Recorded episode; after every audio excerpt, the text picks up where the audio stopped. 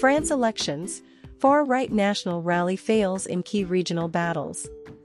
France's second round of regional elections saw Marine Le Pen's far-right national rally, RN, again failing to take power anywhere. It had aspired Provence Alpes Côte d'Azur would be its first regional victory, but it was won by center-right Republicans. They and the Socialist Party both received surprise boosts in polls that favored the incumbents, but drew a meager turnout of under 35%. President Emmanuel Macron's party endured more bad results. His centrist La République En Marche, LREM, also failed to win control of any region. It also performed badly in the first round, which was held last week.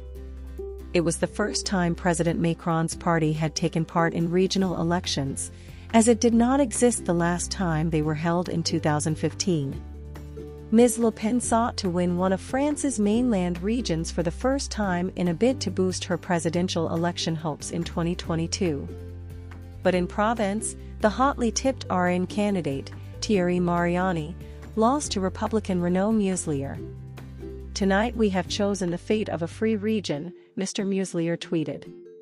Left-wing candidates withdrew from the race in the region to help the Republican defeat Mr. Mariani.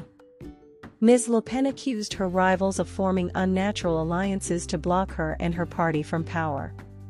They did all they could to keep us out and prevent us from showing the French our capacity to lead a regional administration, she told supporters. The Hauts de France region around Calais in the north had also been earmarked as a potential gain for Ms. Le Pen's RN, but was won by conservative Xavier Bertrand the far right has been stopped in its tracks and we have pushed it back sharply, he told his supporters after the polls closed. All of the incumbent regional presidents who ran again, whether left or right, were winners.